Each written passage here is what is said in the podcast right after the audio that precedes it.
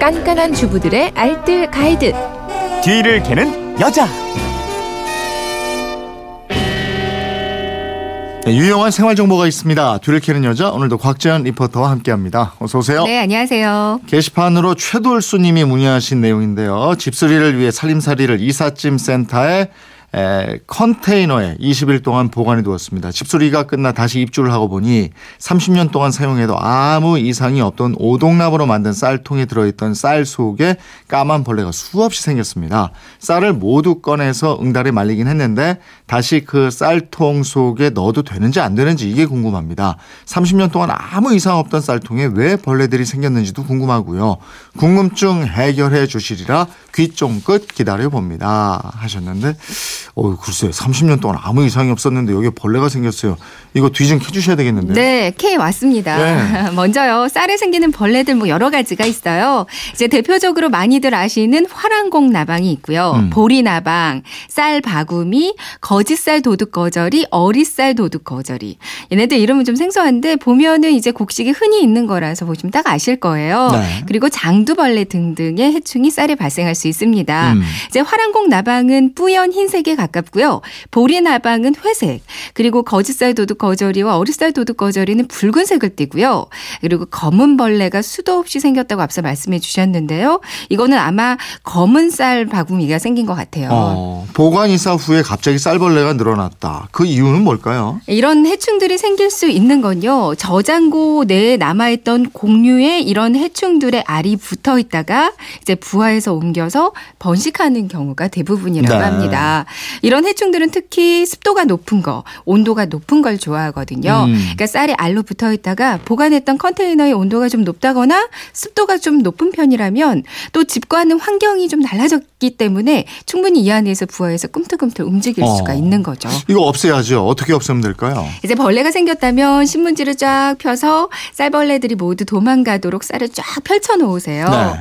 쌀은 햇볕에 놓으면 쌀이 건조해져서 으스러져 조각 나 버리거든요. 음. 반드시 바람이 잘 통하는 그늘에 펼쳐 놓는 게 좋은데 앞서 응달에서 말리셨다고 하셨으니까 이건 잘하신 것 같아요. 네. 또 다른 방법으로는 쌀통 안에 이걸 함께 넣어 주시면 되는데요. 음. 바로 화장솜이에요. 아, 화장솜을 거기다 넣어요? 네. 그냥 화장솜만 넣지 마시고요. 네.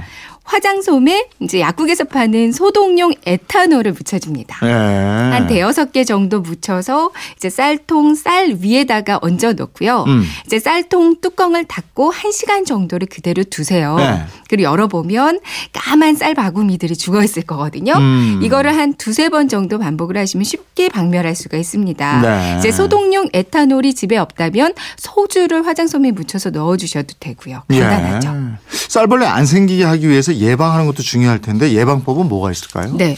이제 쌀 벌레들이 가장 싫어하는 온도가 2, 3도 정도의 저온이에요. 네. 그러니까 김치 냉장고 온도를 가장 싫어하거든요. 어. 그래서 쌀을 밀폐 용기에 넣어서 김치 냉장고 안에 보관하는 방법. 사실 이게 가장 좋고요. 음. 근데 실온에서 보관을 해야 한다면 가장 좋은 곳은 아마 많이들 이렇게 사용하고 계실 거예요. 페트병. 네. 그러니까 생수병 깨끗이 씻어서 말려서 음. 여기 넣는 게 가장 좋더라고요. 음, 저희도 이렇게 해놨더라고요. 네. 쌀독이나 쌀통에 넣어두면 어때요? 네.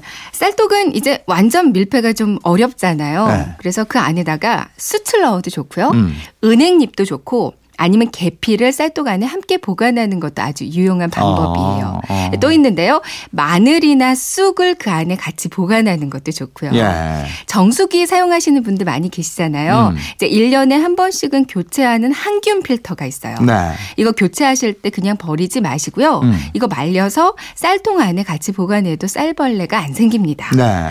일단 벌레가 생겼던 쌀은 그냥 버리지 마시고요. 음. 드실 때 이제 맑은 물이 나올 때까지 충분히 씻어서 그냥 드시면 되거든요. 예. 밥 지을 때는 식용유 있죠. 예. 이걸 한두 방울 정도 떨어뜨려서 같이 짓거나 아니면 청주를 한 스푼 넣어서 지으면 그 수분도 보충되고요. 윤기가 흘러서 맛있는 밥이 다시 될 수 있어요. 네. 아니면 쌀을 아예 씻을 때 식초를 희석한 물에 쌀을 잠시만 담궜다가 헹궈서 밥을 하셔도 아주 음. 좋습니다. 알겠습니다. 지금까지 뒤를 캐는 여자 곽지연 리포터였습니다. 고맙습니다. 네, 고맙습니다.